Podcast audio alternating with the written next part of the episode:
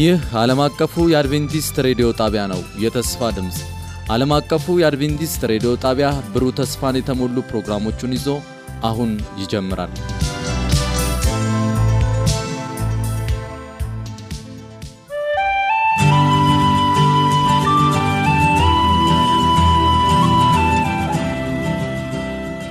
እንደምን ሰነበታችሁ ውድ አድማጮቻችን። ይህ በዓለም አቀፉ አድቬንቲስት ሬዲዮ እየተዘጋጀ የሚቀርብላችሁ ሳምንታዊ የመጽሐፍ ቅዱስ ጥናታችን ነው። ዛሬም እንደተለመደው ሳምንታዊውን የመጽሐፍ ቅዱስ ጥናታችን ይዘን ቀርበናል። ከዚህ ወር የሩብ ዓመት መርሃ ግብር ውስጥ 11ኛውን ሳምንት ይዘን ቀርበናል። የዚህ ሳምንት የምናጠናው የመጽሐፍ ቅዱስ ጥናት ርዕስ የመጨረሻው ዘመን ማታለያዎች ይላል። እንግዲህ ውድ አድማጮቻችን ላለፉት አስር ሳምንታት ስናጠና የነበረው ዋና ጭብጥ ነፍስ አትሞትም በሚል ርዕስ ሰይጣን የዛሬ 6000 ዓመት የሰበከውን ስብከት እስከ ዛሬ ድረስ ብዙዎች እያስተጋቡ ይገኛሉ። ይህንን ከመጽሐፍ ቅዱስ እይታ ስናጠና ቆይተናል። ዛሬም ደግሞ በመጨረሻው ዘመን ሰይጣን የሚያታልልባቸውን እይታዎች ነው የምንወያየው። ለዚህም ውይይት ፓስተር ቴድሮስ አበበ እንዲሁም ደግሞ ወንድሜ ሙላት አብረውኝ የሚገኝ ሲሆን በቴክኒክ ቁጥጥሩ ደግሞ ወንድማችን ይራና አብረውን ይቆያል። በማወያየቱ ደግሞ አብሬያችሁ የምገኘው ወንድማችሁ ሙሉነህ እሆናለሁ። ውድ አድማጮቻችን እንግዲህ በሚኖረን ቆይታ ሁሉ እግዚአብሔር አብሮን እንዲሆን ወንድማችን ሙላት ጸሎት አድርግልን። አባታችን እግዚአብሔር ሆይ እጅግ አብዝተን እናመሰግናሃለን። መልካምነትህ ሁሌም ለእኛ የበዛ ስለሆነ እያመሰገንህ የሚኖረንን ቆይታ ሁሉ ለአንተ ክብር እንዲሆንልን አሳልፈን እንሰጣለን። እግዚአብሔር መንፈስ ቅዱስ ሆይ ከእኛ ጋር ሆነህ እንዲሁም ከአድማጮች ጋር ነገራችንን ሁሉ ለአንተ አሳልፈን እንሰጣለን። አንተ አስተምረን፣ በክርስቶስ ኢየሱስ ስም አሜን አሜን። እግዚአብሔር ይባርክ ወንድሜ ሙላት። ውድ አድማጮቻችን እንግዲህ የዛሬውን ጥናታችን መግቢያ ሀሳብ ያለውን ክፍል ላንብብ። ይህም ክፍል ያለው በሁለተኛ ቆሮንቶስ 11 ምዕራፍ 11 ቁጥር 14ና 15 ላይ ነው። እንደዚህ ይላል፣ ይህም የሚያስደንቅ ነገር አይደለም፣ ምክንያቱም ሰይጣን ራሱ የብርሃን መልአክ ለመምሰል ራሱን ይለዋውጣል። እንግዲህ የእርሱ አገልጋዮች የጽድቅ አገልጋዮች ለመምሰል ራሳቸውን ቢለውጡ የሚያስገርም አይደለም፣ ፍጻሜያቸውም እንደ ሥራቸው ይሆናል ይላል። ውድ አድማጮቻችን ቅድም እንዳነሳሁት እንግዲህ በዘፍጥረት 3 4 ላይ ሞትን አትሞቱም ያለው የሐሰት ትምህርት ምን ያህል እየቀጠለ እንደመጣ ብዙ መጽሐፍት፣ ብዙ ፊልሞች ተሰርተው ለሕፃናት ሁሉ ተዘጋጅተው ሲቀርቡ እናያለን። ዲዝኒ እየተባለ የተለያዩ ሃሪ ፖተር እየተባለ ብዙ ምስጢሮችን ሕፃናትን እንኳን ምን ያህል እየረበሸ እንዳለ እናያለን። ዛሬ እስቲ ይህንን ሰፋ ያሉ ሀሳቦችን እናነሳለን። ከእነዚህም አያሌ ትምህርቶች መካከል የሞት ጫፍ ልምምድ፣ ምስጢራዊ ወይም በረቀቀ መንገድ ከእግዚአብሔር ጋር መገናኘት፣ እንዲሁም ደግሞ የሞቱ ሰዎች ከሕይወት ባሻገር እንደገና ተመልሰው የማነጋገር ትምህርት እንዲሁም ደግሞ ሰይጣን ራሱ የሰውን አካል ተመስሎ መቅረብ የመሳሰሉ ትምህርቶች በሰፊው ይስተማራሉ በዚህ ዘመን። ታዲያ እኔ አሁን ዛሬ ከእነዚህ ውስጥ የምናነሳቸውን ሀሳቦች ወደ ፓስተር ቴድሮስ ማምጣት የፈለጉት ምንድን ነው? በረቀቀ መንገድ ከአምላክ ጋር መገናኘት የሚለውን ሀሳብ ለአንሳ ፓስተር።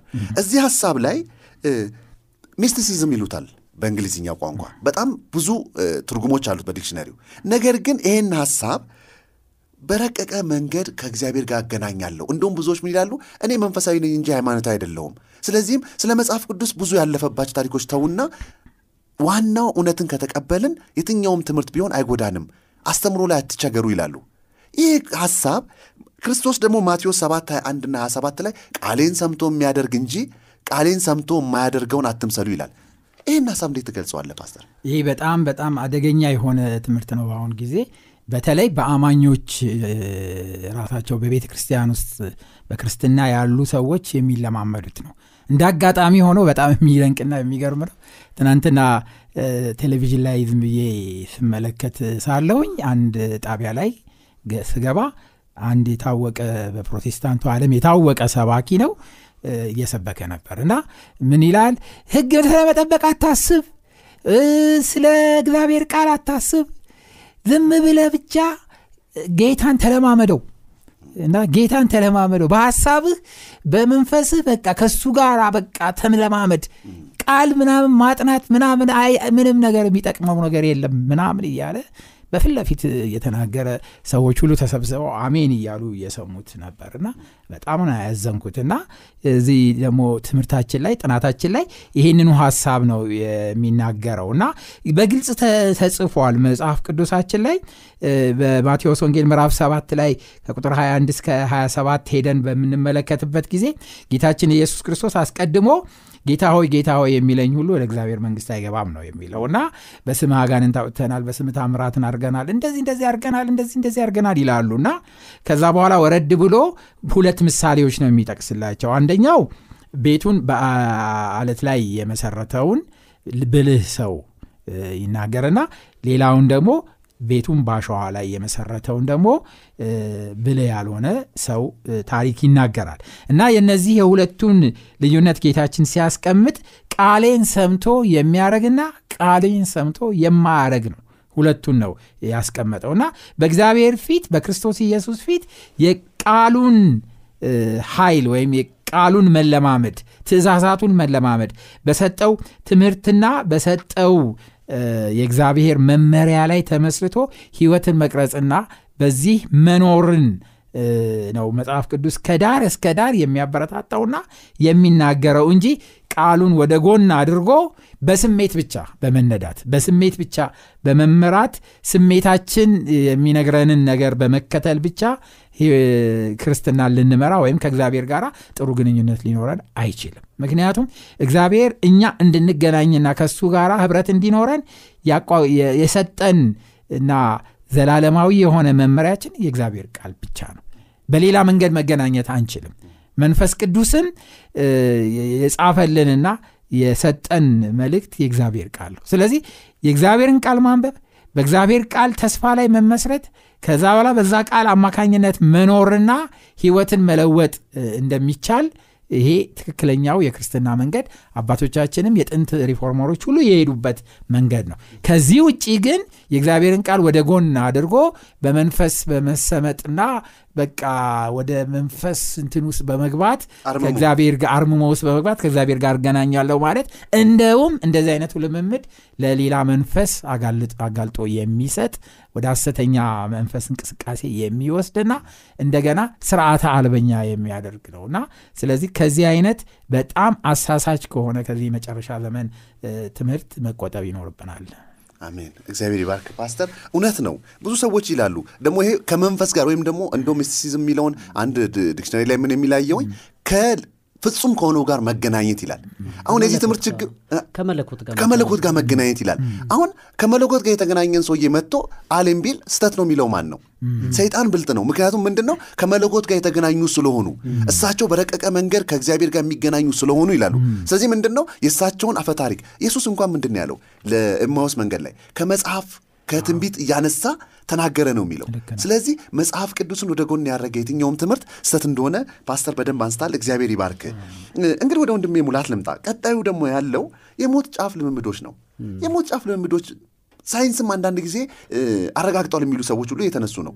በትልልቅ የ social media የሚሆን የዜናና የተለያዩ ሚዲያዎች ላይ ከሞት ጫፍ ልምምድ የተመለሱ ሰዎች ልምድ ነው ብሎ ያቀርቧቸዋል። ይህ ነገር ከመጽሐፍ ቅዱስ ስታየው እንዴት ታየዋል ሰይጣን በጣም ብልጥ ነው እንደውም የእግዚአብሔር ቃል ሲነግረን ብዙ ጊዜ የእስራኤል የሚጠፋው ምን ሲሆን ነው? ህዝቤ እውቀትን ከማጣቱ የተነሳ አይደለ ምን ያደርጋል? ጠፍቷል። ከዛ አሁን ሰዎች እንደምታውቁት ብዙዎቻችን ስለ ነገ ማወቅ ያጓጓናል። በተለይ በተለይ ከሞት በኋላ ስላለው ነገር። መጽሐፍ ቅዱስን የማያውቅ ሰው መጽሐፍ ቅዱስን ማወቅ የማይፈልግ ሰው መጽሐፍ ቅዱስን እንደ እግዚአብሔር ቃል አድጎ መውሰድ የማይፈልግ ሰው ምን ይፈልጋል? መደገፊያ ይፈልጋል። ከዛ አለምም አስተውላችሁ ከሆነ አለም በሰይጣን ስር ስለሆነ አለምም ሰይጣንን የሚያቀርቡልን ምን ምንም የሚያጓጓንን ነገር ነው። የማናውቀው ነገር ያጓጓናል። ተውት ሌላውና እንኳን እኛ በዚህ በዚህኛው ስጋ የወደቀን ማንነት ያለን ሰዎች አይደለንም። ሔዋን እንኳ ስለ ሌላው ነገር አጓግቷታል እና አለምም የሚያቀርበው ቢዝነስ ነው እንዳንረሳ። ሰይጣን ደግሞ ምኑን ለማሳካት? አላማውንና ቅዱን ለማሳካት እያንዳንዷን ነገር ምን ያደርጋል? ይፈበርካል። ስለዚህ ወገኖቼ መጠንቀ የመጀመሪያው ነገር ልንጠይቅ የሚገባው ነገር የእግዚአብሔርን ቃል እናውቀዋለን ወይ? ከእግዚአብሔር ቃል ቃል ከተለያየን የሌላው አካል ምንድነን መሞያ ነን። ይሄ ከሞት በኋላ ስላለ ልምምድ ሰዎች ነቃን ብለው አይደል? ሞተን ነቃን ብለው የሚነግሩንን ልምምድ ለማመንም ላለማመንም የቆምንበት መሰረት ምን ያደርገዋል? ይወስነዋል።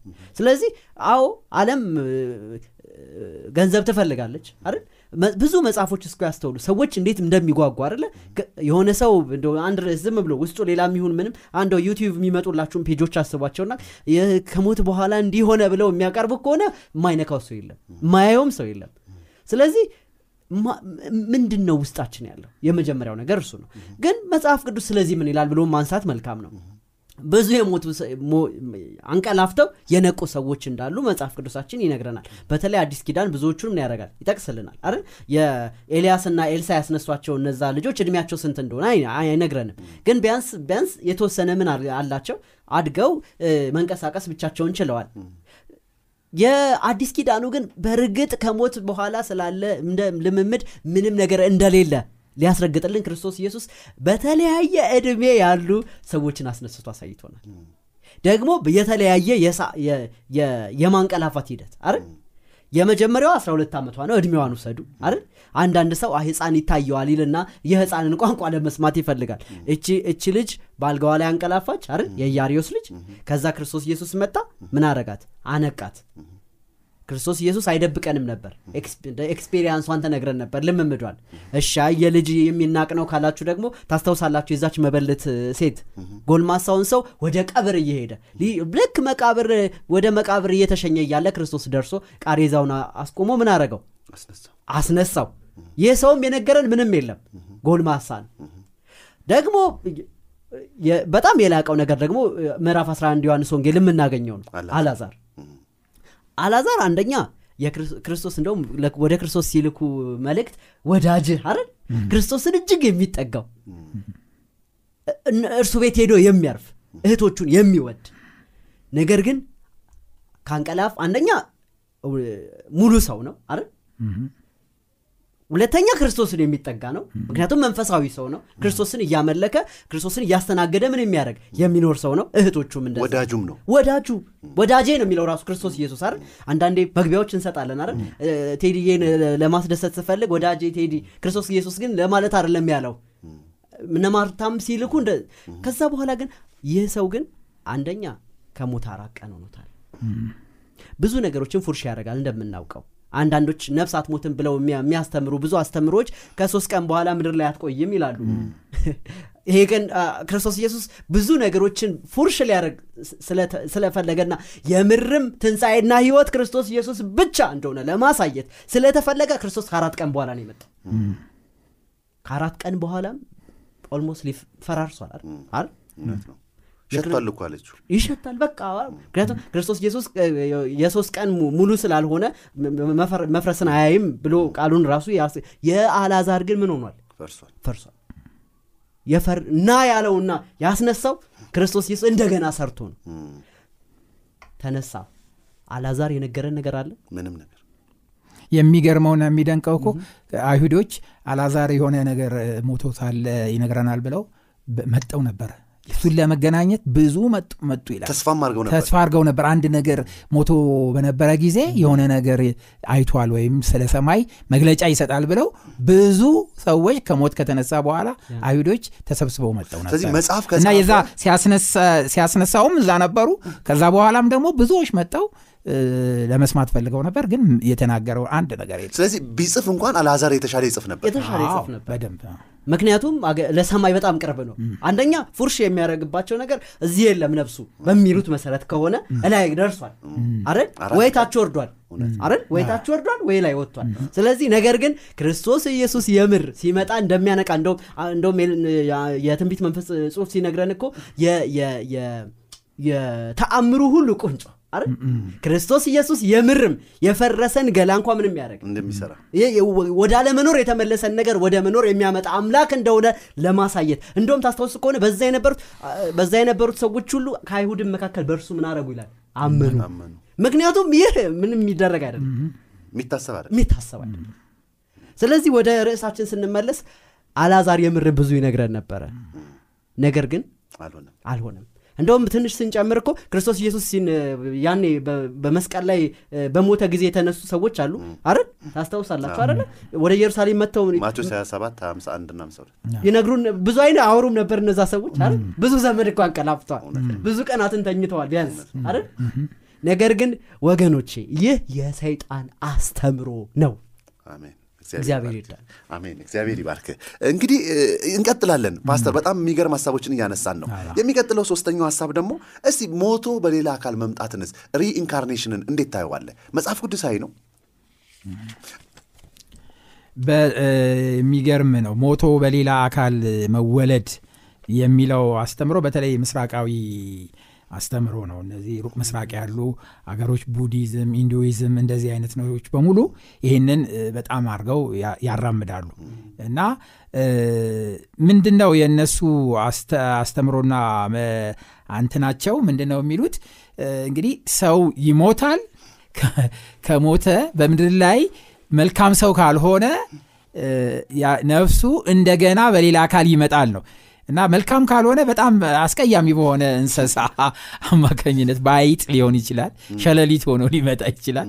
ስለዚህ እነዚህን ነፍሳቶች ሁሉ መግደል አሁን በህንድ እና ፓኪስታን ምናምን በመሳሰሉ ሀገሮች insect እንኳን መግደል ምናልባት በምድር ላይ የኖረ ሰውዬ ነፍስ እዛ ውስጥ ሊኖር ይችላል ብለው ያንን እንኳን አያረጉም። እና ይሄ በሌላ አካል ተመልሶ ይመጣል የሚለው ትምህርት ከነሱ የመጣ ነው። እና በክርስትናው ላይም influence ያደረገው ተጽዕኖ ያደረገው ይሄ ነው። ነፍስ አትሞትም የሚለውን ትምህርት ያነሳሳው ከነዚህ በአዳውያን የመጣ ነው። ግን መጽሐፍ ቅዱስ በአስረግጦ ይናገራል በዕብራውያን ምዕራፍ 9 ቁጥር 27 ላይ የሰው ልጅ አንድ ጊዜ ሊሞት ከዛም በኋላ ፍርድ ሊሆን የተገባ ነው ይላል። ስለዚህ የሰው ልጅ ይሞታል ከዛ በኋላ ያንቀላፋል ሲነሳ ክርስቶስ ኢየሱስ በፍርድ ወንበር ለጻድቃንና ለሀጣን ፍርድ የሚሰጥበት ጊዜ እንጂ እዛ ከሞተ በኋላ እሳት ውስጥ የሚቆይበት ወይም በማቆያ ቦታ የሚቆይበት ወይም ደግሞ በገነት የሚዝናናበት እንደሆነ መጽሐፍ ቅዱስ ጨርሶ አያስተምርም። ሞት ከዛ በኋላ ትንሣኤ ነው። በቃ በዛ መካከል ጸጥ ያለ ሁኔታ ላይ እንዳለ ነው የሚናገረው መጽሐፍ ቅዱስ። ስለዚህ ይሄ ትምህርት በጣም መጽሐፍ ቅዱስን የሚቃወምና መጽሐፍ ቅዱስን እጅግ አድርጎ የሚቃረን ትምህርት ነው። አንደኛ ከመጽሐፍ ቅዱስ ጋር በጣም ይጻረናል። ለምን? መጽሐፍ ቅዱስ ሰዎች ከተኙ በኋላ ከዛ ካንቀላፉ በኋላ በአንደኛ ቆሮንቶስ ምዕራፍ አራት ላይ ቁጥር 13 ላይ እንደምን- እንደምንመለከተው በትንሣኤ ቀን ነው የሚነሱት ይላል። እንጂ ከዛ በፊት ይነሳሉ አይልም። ከዛ በፊት ተነስተው በሌላ አካል ወይም በሌላ እንስሳ አማካኝነት ይመጣሉ የሚል ጨርሶ አይናገርም። ሁለተኛው ሰዎች በጽድቅ ወይም ክርስቶስን በማመን የዘላለም ህይወት ያገኛሉ የሚለውን ደግሞ ይቃረናል። ለምን? አሁን ይሄ ይሄ የሚናገረው ምንድን ነው ሰዎች የመጀመሪያ እድላቸውን ካልተጠቀሙ በሌላ እንስሳ ሆነው ደግሞ ይመጡና ጥሩ የዋ ሆነው ከተመላለሱ ትንሽ ደግሞ ይስተካከልላቸዋል። እያደጉ ይሄዳሉ። ኃጢአትን ያበረታታል። በጣም ኃጢአትን ያበረታታል። እና አሁን እድልህ አሁን አይ- አይዘጋም። በዚህ ምድር ላይ ያለህ እድል አንድ ጊዜ ብቻ አይደለም። ስለዚህ በሌላ እንስሳ የሆንክ ትመጣለህ። ካሻሻልክ ጥሩ ጥሩ የሆንክ እስ- እስከ መልአክ ድረስ ነው እኮ የሚለው። መላእክትን እስከ መሆን ድረስ ሰው ይለወጣሉ እነሱንም ሁሉ ያጠቃልላል። እና ይህ በጣም የሚያስገርም ሶስተኛ ምርጫን የሚቃወም ነው። በም- በምድር ላይ ያለን ምርጫ ሁለት ነው ወይም አንድ ነው በሌላ አነጋገር።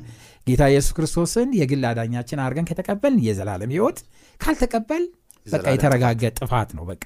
ይሄ አይነት ምርጫ እንዳለው ሰው ተጠንቅቆ ይህንን ህይወቱን በትክክለኛው ምርጫ ውስጥ ራሱን አስገብቶ ህይወቱን እንዳያስተካክል እጅግ በጣም የሚያዘናጋና እጅግ በጣም ክፉ የሆነ መጽሐፍ ቅዱሳዊን እውነት የሚቃወም ነው። በአራተኛ ደረጃ የክርስቶስን ዳግም ምጽአት የሚ- የሚ- የሚ- የሚ- የሚቃረን ነው። ለምን ነው ጌታ ኢየሱስ ክርስቶስ የሚመጣው?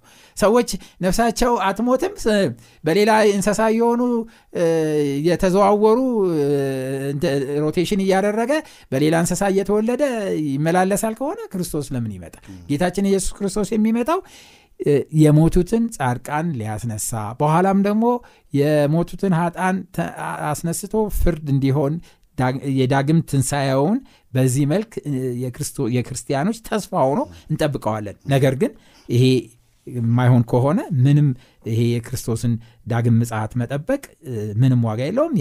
እንደ ሻረው እናያለን። በመጨረሻ አምስተኛው ነጥብ የሞት ከሞት በኋላ እድል አለ የሚለው ነው። እና ይሄ በጣም በጣም አደገኛ ነገር ነው። ስለዚህ ሰዎች በዚህ ምድር ላይ እንደፈለገ ኖረው ከዛ ከሞቱ በኋላ ሌላ እድል ይሰጣቸዋል። በሌላ እንስሳ ወይም በሌላ እድል ይሰጣቸዋል የሚለው ትምህርት በጣም አደገኛ ነው። ክርስትና አሁን በጣም የሚገርመኝና የሚደቀኝ በክርስትና ውስጥ በፕሮቴስታንት እምነት ውስጥም ገብቷል ገብቶ በጣም ግርም ያለኝና የደነቀኝ ነገር ባለፈው ጊዜ አንዱ ሰው ሲያስተምር የሰማሁት ስለ ሺው ዓመት በሚናገርበት ጊዜ በሺው ዓመት ጊዜ እንደገና የሞቱት ሁሉ ኃጢአተኞችና በምድር ላይ ያሉት ኃጢአተኞች ተነስተው በሺህ ዓመት ጊዜ ይሰበክላቸዋል። ይሰበክላቸዋል። እና እድል አለ። እድል አለ። እድል አለ። ስለዚህ አሁን miss ያደረጉት በዛን ጊዜ ይቀበላሉ ወንጌል ይቀበላሉ የሚል ትምህርት በቃ በድፍረት ከክርስቲያን ከሚባል መድረክ ላይ ሲያስተምር ይሄ በጣም የሚገርም ነው። ስለዚህ ኦሪጂኑ ይሄ የዚህ ትምህርት origin ከእነዚህ ምስራቃዊ የሚባሉ Buddhism Hinduism ምናምን የሚባሉ እምነቶች የመጣ ቢሆንም ዛሬ ደግሞ ክርስቲያኑ ተቀብሎት ያንን ሌላ እድል አለ የሚል ትምህርት ያስተምራል። ስለዚህ ሰዎች ባላቸው እድል በዚህ ምድር ላይ ክርስቶስን መርጠው መዘጋጀት እንዳይችሉ እጅግ የሚያዘናጋና መጽሐፍ ቅዱስን የሚቃወም ትምህርት ነው። አሜን። ፓስተር እግዚአብሔር ይባርክ። እንግዲህ ወደ መጨረሻው ሀሳቤ ልምጣ። ወደ ወንድሜ ሙላት ልምጣ እንግዲህ ወንድሜ ሙላት አሁን ፓስተር እንዳለው ይሄ ዋና መሰረቱ ከሩቅ ምስራቅም ይሁን ዋናው ግን የሁሉ መሰረት ደግሞ ሰይጣን ያኔ የዘራት ናት። የእነዚህን ሁሉ አስተምሮ ነፍሳት ሞት የምትለዋ የተረጨችው ናት። እስቲ አሁን ወደ አንተ ደግሞ ልምጣ። መጽሐፍ ቅዱስ ሙታን ጠሪዎች ወይም ደግሞ ይሄ መናፍስትን አናጋሪዎች ጠንቋዮች ይላል እንደውም። ይህንን ሀሳብና የቅድመ አያት መንፈስን ደግሞ የሚሉ ሰዎች አሉ። አሁንም ቅድመ አያቶቻችን ያስተማሩን ትምህርት ከሞቱ በኋላ የሚሰጧቸው ክብሮች አሉ። በተለይ ደግሞ አሁንም ደግሞ በክርስቲያን በሚባለው አካባቢ ላይም የተዘወተረ ሲሰበክ የምሰማው ነገር አለ። አሁን ፓስተርም እንዳለው እንዴ ሳሙኤልን ሳውል አናግሮት የለ ይላሉ። ይህን እንደ መነሻ ሀሳብ ይይዛሉ። እሱ ብቻ ሳይሆን ደግሞ በጣም ደግሞ ብንጨምር ደግሞ መጽሐፍ ቅዱስም ሲናገር ሰይጣን ራሱ የብርሃንን መልአክ ይመሰላል በአካልም ሊገለጥ ይችላል ይላል። ይህን ሀሳብ እንዴት ታየዋለን የሚገርማችሁ ነገር እውነት እውነት ነው ለዘላለም አይደል? ከእግዚአብሔር አፍ የወጣው የእግዚአብሔር ቃል ለዘላለም እውነት ነው። የሚቀየር ነገር የለውም። ሰይጣንን ግን ተመልከቱት።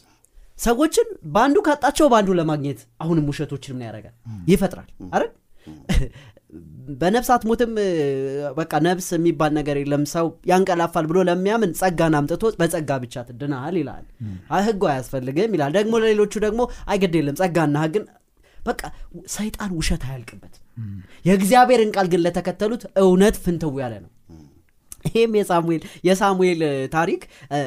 በመጀመሪያ ወገኖቼ እንደው አድማጮችም እስኪ ራሳቸውን እንዲጠይቁ እንጋብዝ እግዚአብሔር ከሰይጣን ጋር ይስማማል ወይ? አብሮ ይሰራል ወይ? አብሎ ይሰራል ወይ? ይሄን ከመለስን ምክንያቱም ሳኦል የሄደው ቤተ መቅደስ አይደለም።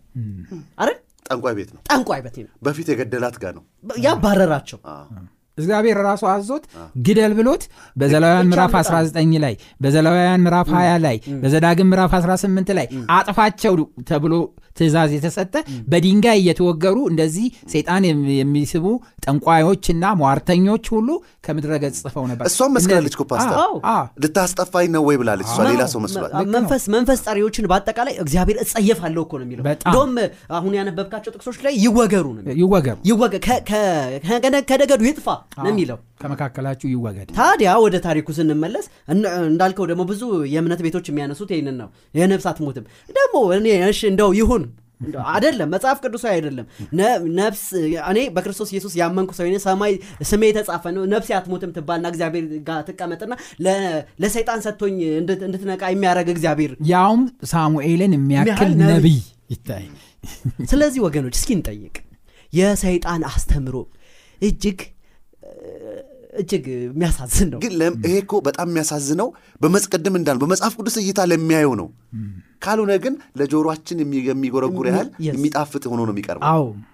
ስለዚህ ወገኖቼ ደግሞ ሰይጣን በቀድም ብልኸዋል ሁለተኛ ቆሮንቶስ ምዕራፍ 11 ላይ ያለው ሀሳብ የሚነግረን ይሄን ነው። መላእክት በሰው አምሳል ምን ያደርጋሉ ይገለጣሉ። ቅዱሳን መላእክት እንኳ አይደል? አካል አላቸው አይደል? ታስታውስ ከሆነ በብሉይ ኪዳን ብዙ ተገልጠዋል አይደል? በአዲስ ኪዳን ክርስቶስ ኢየሱስ በመነሳቱ ጊዜ አይደል? በመወለዱ ጊዜ ለማርያም መላእክትን የሚያናግሩ ነበሩ። እነዚህ እርኩስ መናፍስት ግን ሰዎችን ሆነው ምን ማድረግ ይችላሉ? መገለጥ ይችላሉ። ስለዚህ ሰይጣን እያደረገ ያለው ወገኖቼ በሳሙኤል እሱ በሚያስተምራት ውሸት ራሱ ሰይጣን በሚያስተምረው የነፍስ አትሞትም ውሸት ሳሙኤልን ጋብዞ የመጣ ነው የሚመስለው ሰይጣን። አይደል? ቲያትር ነው ቲያትር ነገ አንተና ልጆችህ ከኔ ጋር ትሆናላችሁ ትንቢትም አይደለም። እግዚአብሔርን እምቢ ካለ አንድ ሰው ጥፋት እንደሆነ እኛም መገመት እንችላለን። ምንም ጥያቄ የለውም። ግን ይሄ ውሸት እንደሆነ የሚነግረን ነገር እግዚአብሔር ከቃሉ ጋር አይጋጭም ብለናል። ከመጽሐፍ ቅዱስ እውነት ጋር የሚጋጭ ነገር ሁሉ ከማን ነው? ከሰይጣን። ወይ ከሰው አእምሮ ምን የተደረገ? የተፈጠረ ነው። ምክንያቱም ኢሳያስ ምዕራፍ 8 19 ና 20 እንደዚህ ይላል እግዚአብሔር። እግዚአብሔር ነው የሚለው አሜን። ሰዎች ይላል የሚያነበንቡትን የሚያንሾካሾኩትን ሟርተኞችን መናፍስት ጠሪዎችን ጠንቋዮች ጠይቁ ቢሏችሁ አረ ህዝቡ አምላኩን መጠየቅ አይገባውምን? እግዚአብሔር እኮ የሚገርም አምላክ እኮ ነው። በሕያዋን ምትክ ሙታንን መጠየቅ ለምን አስፈለገ?